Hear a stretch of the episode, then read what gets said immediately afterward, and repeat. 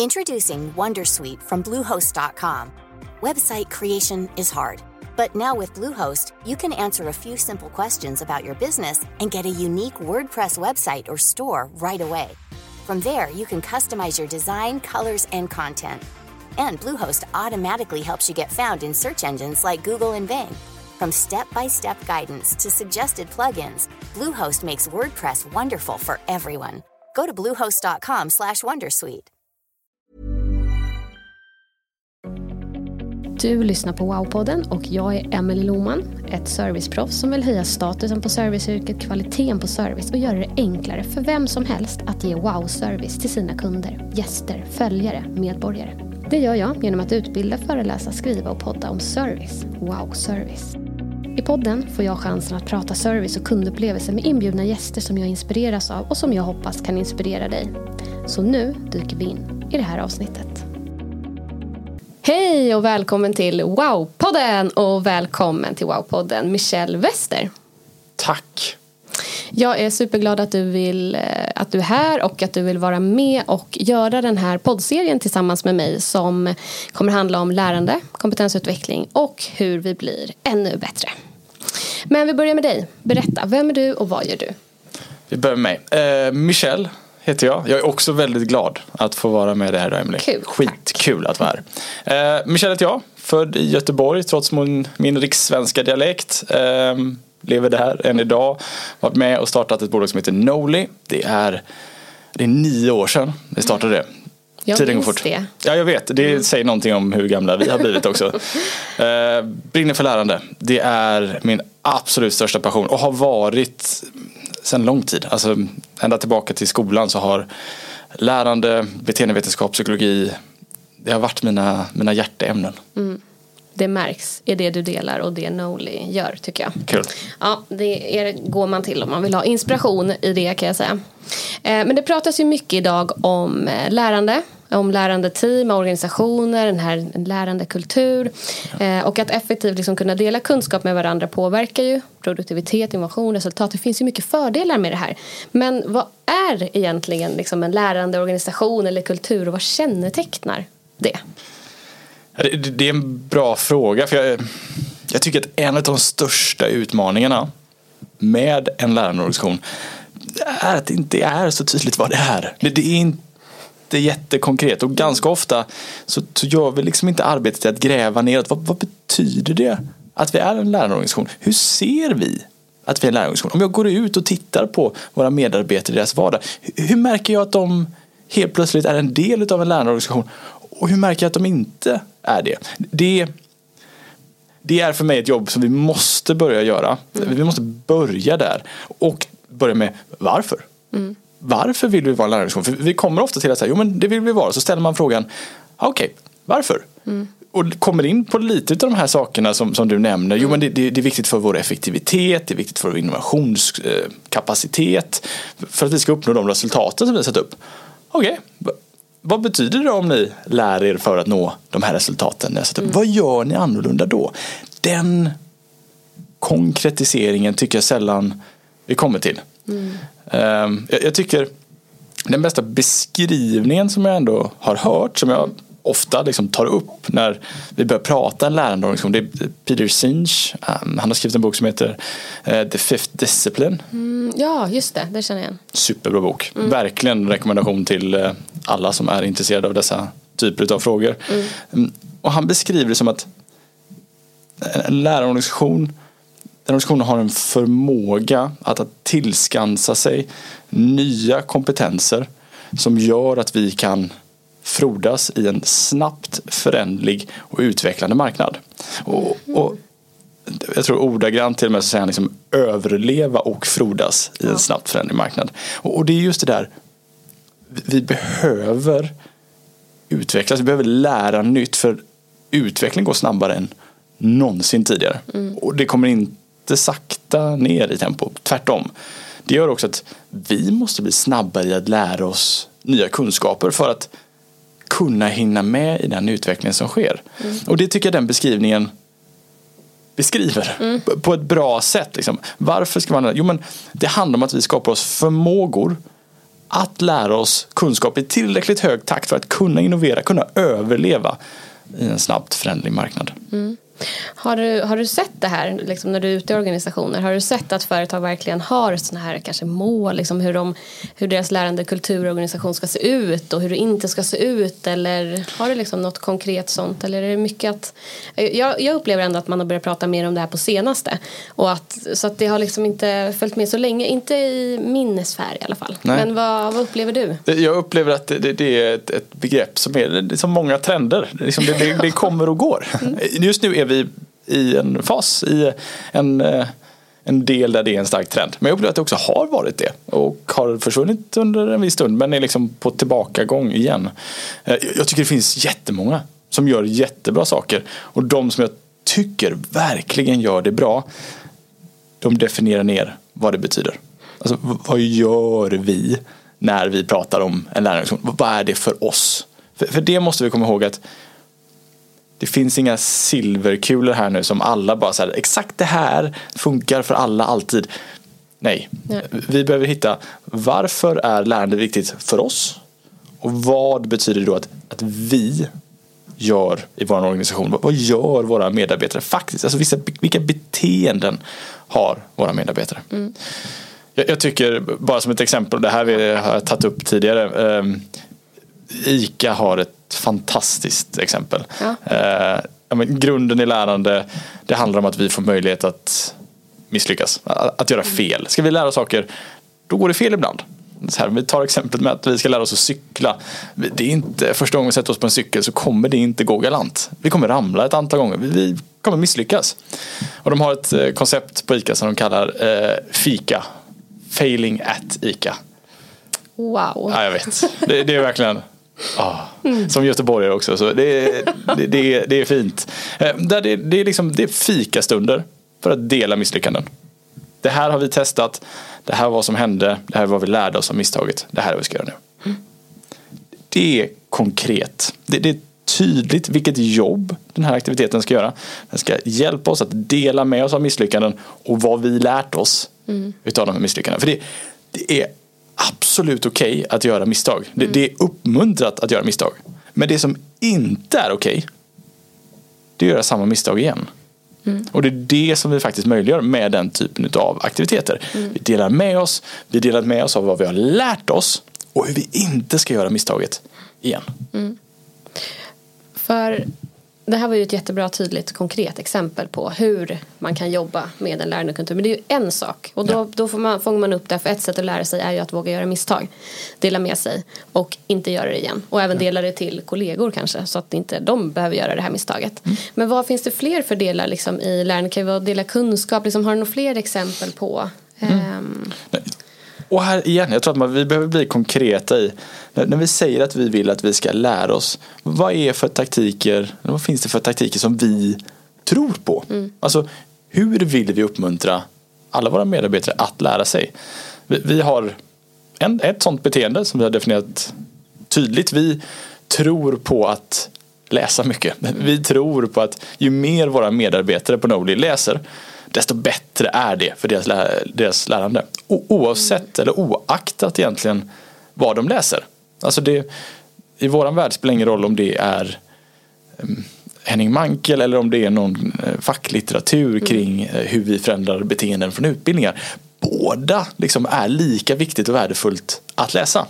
Så okej, okay, då, då, har vi liksom, det är ju konkret beteende. Verkligen. Läsning är mätbart. någonting vi vill. Det är mätbart, det är någonting vi också tydligt kan tänka kring, okej, okay, om vi tror på att ju mer vi läser desto bättre är det.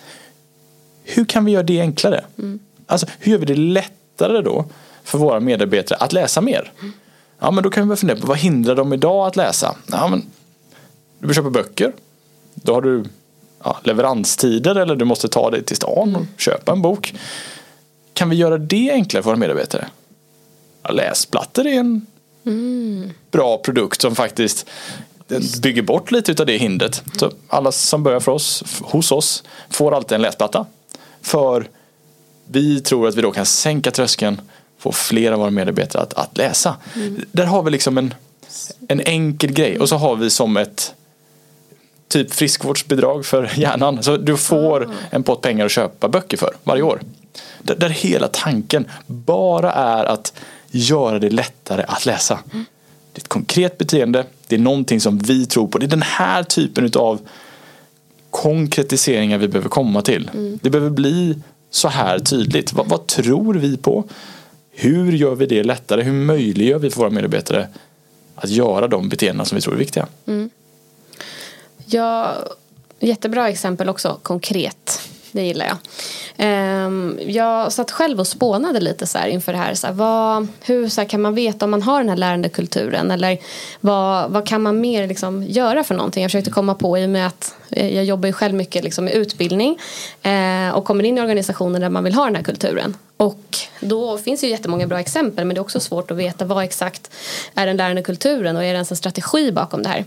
Men eh, någonting som jag kom på är både det här med fail. Det mm. finns ett företag som jobbar med veckans fail. Vilket mm. jag tycker, var, tycker är superbra också. Mm. Att verkligen få till det snabbt direkt när en medarbetare börjar. Att det är liksom första veckan så berätta om någonting som du misslyckades med.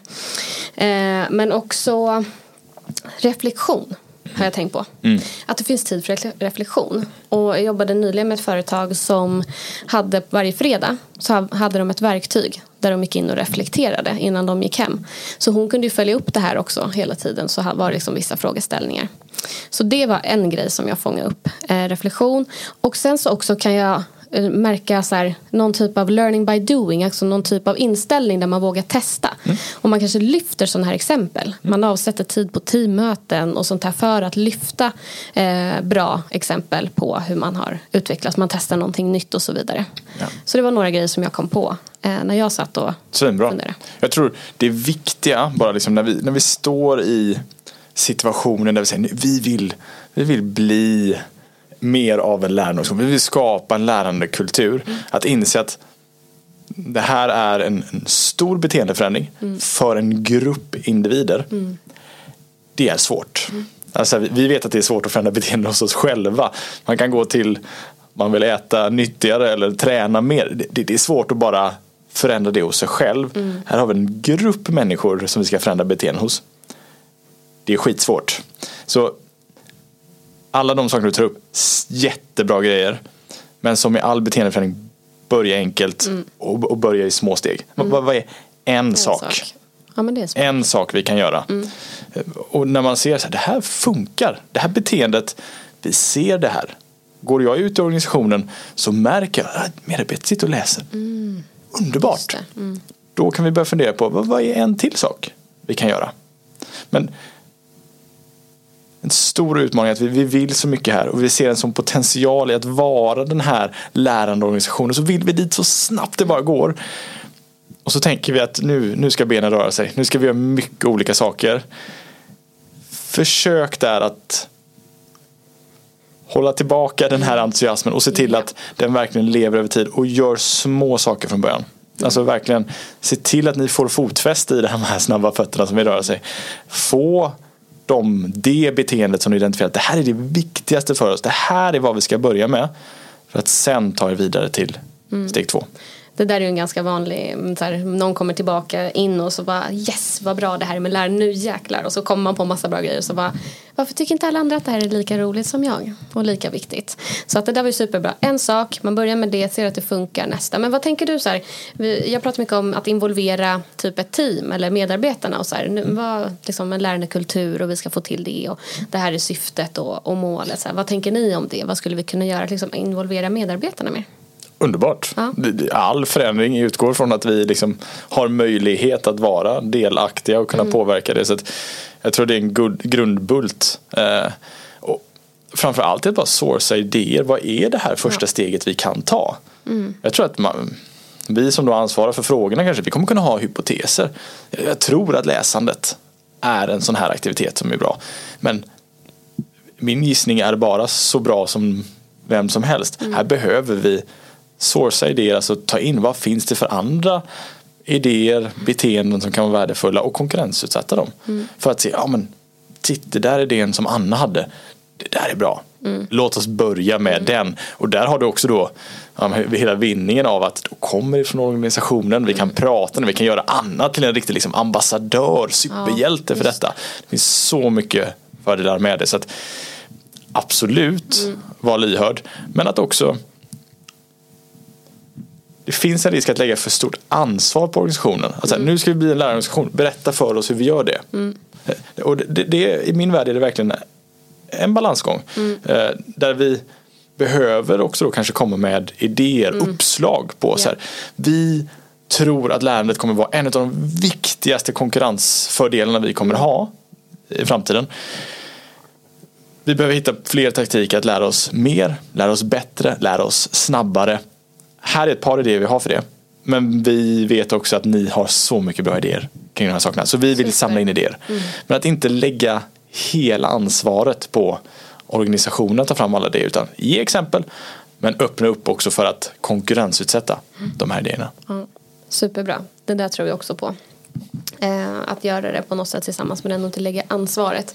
För eh, det jag också har kunnat liksom se när vi är ute är att när vi eh, liksom tar hjälp av gruppen så kan vi se, eh, nu har vi jobbat så hela tiden så att det är så liksom vi alltid har gjort. Så att vi brukar få till många gånger en ganska snabb, hos många i alla fall, beteendeförändring. Att ja. man ändrar någonting i sitt, vi utbildar mycket servicekommunikation och då att eh, när vi har haft en utbildning så kan man se effekt direkt för man tar bort vissa ord. Alltså, men då jobbar vi mycket med att eh, förändringen får komma från dem.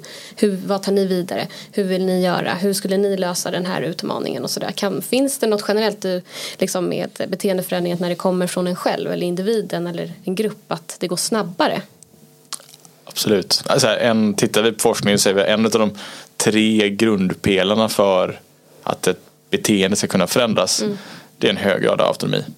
Alltså att jag har möjlighet att påverka både det som jag lär mig inom men också hur jag ska applicera, använda, skapa det här beteendet. Så att det, det är inte bara viktigt, det är A och O. Liksom så här, det, det måste finnas en möjlighet, precis som du säger, att, att påverka det, styra det, designa det så som mm. vi tror på som faktiskt sitter och jobbar med de här sakerna. Mm. Absolut. Mm. Um, nu har vi varit inne lite på hur man skapar en lärandekultur och liksom, är det någonting du vill lägga till så här, hur man kan få till ett, ett lärande i praktiken? Jag tycker att vi har berört många. Ja, men alltså, jag, jag tror börja bli konkreta kring det. Alltså det, det är där vi har ja. så mycket att, att vinna på det. Vi, vi behöver lämna hela den här fluffiga molnet. För det mm. finns jättemycket potential och det är vi alla eniga om. Mm. Vi är alla eniga om att vi behöver lära oss snabbare. Vi behöver lära oss mer effektivt. Det är viktigt för oss liksom, för att kunna konkurrera att faktiskt ha den här typen av förmågor. Okej, vad betyder det då? Mm. Om vi lär oss snabbare, vad gör vi då? Hur gör vi det? Och sen som all implementering, liksom när vi gör olika förändringar. Varför? Yep. Varför gör vi det här? Yep. Varför är det viktigt? För vi kan sitta och prata och veta att det är viktigt att vi lär oss snabbare. Men alla har inte den tanken och går runt med de idéerna till vardags. Så att alltid vara tydlig med kommunicera. Varför gör vi detta? Vad är det vi tror på? Hur ska vi möjliggöra detta? Ja, varför som jag har identifierat blir så viktigt för oss. Mm. Super, jag älskar det här med varför. Och så kan man ju gå verkligen varför att medarbetarna kan få ta reda på mitt varför. Vad tjänar jag på eller vad vinner jag på att ha liksom en lärande och vara en del av en lärande organisation eller kultur och vad undviker jag om jag faktiskt gör det här. Ja. Så varför är magi tycker jag också. Jag håller med dig. Eh, men innan vi avrundar så undrar jag om du eh, ja, men vill dela någon typ av frågeställning, övning, reflektion, liksom något som lyssnarna kan ta med sig och ställa sig själva om just den lärande organisationen eller kulturen. Det är en jättebra fråga. Ja.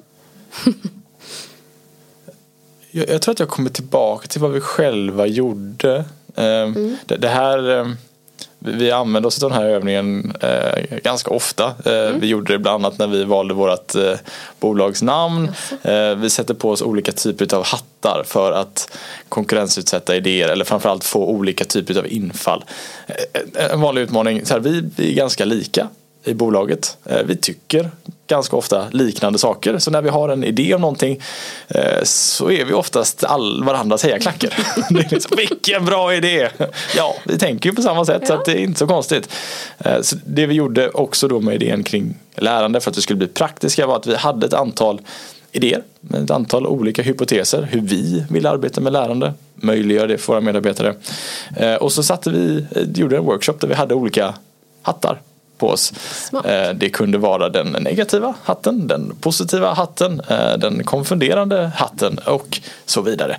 Det, är ett bra sätt för att alltid faktiskt konkurrensutsätta sina idéer. Smart. Eh, så det är nog mitt tips. Mm. För det är lätt att vara helklack. Ja. Och det, det, här det är, härligt också. Det, det, är jättehärligt och det här kommer vara ett sånt ämne som, nu har jag en bias här för jag tycker det här är väldigt kul, men ja. det kommer vara roliga saker så alla idéer, det här, det här är skitbra, det är klart att vi ska göra det här. Mm. Och det kommer vara känslan kring allt och då kommer vi tillbaka till en mm. sak. När vi behöver prioritera, ja, men, då behöver vi också fundera kring varför ska vi göra det här istället för detta. Mm. Och det är en bra övning eller ett bra verktyg för att hjälpa oss att just kunna prioritera. Verkligen. Så har man en hejaklack på jobbet då tar man på sig hattarna tillsammans. Yes. Snyggt. Um, och i eh, nästa del så kommer vi prata ännu mer om ja, metoder och sånt som man kan använda sig av för att maximera lärande och beteendeförändring i sin organisation. Men tack Michelle för att du eh, vill vara med. Hur kommer man i kontakt med dig på lättast sätt? Mail, LinkedIn, sms. Fruktansvärt dålig på Snapchat. Ja, eh, det finns bra. någon app någonstans. Eh, LinkedIn är det absolut bästa sättet. Ja. Skriva till mig direkt eller mejla mig på michelle.noli.com. Ja, snyggt. Tusen tack till dig Michelle. Tack själv. Tack för att jag var med. Tack och tack till dig som har lyssnat.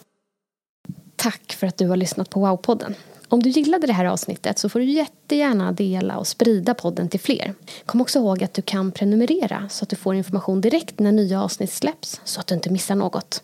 Vill du komma i kontakt med mig så når du mig på emily@wowservice.se. Gör dig nu en fantastisk dag så hörs vi snart igen.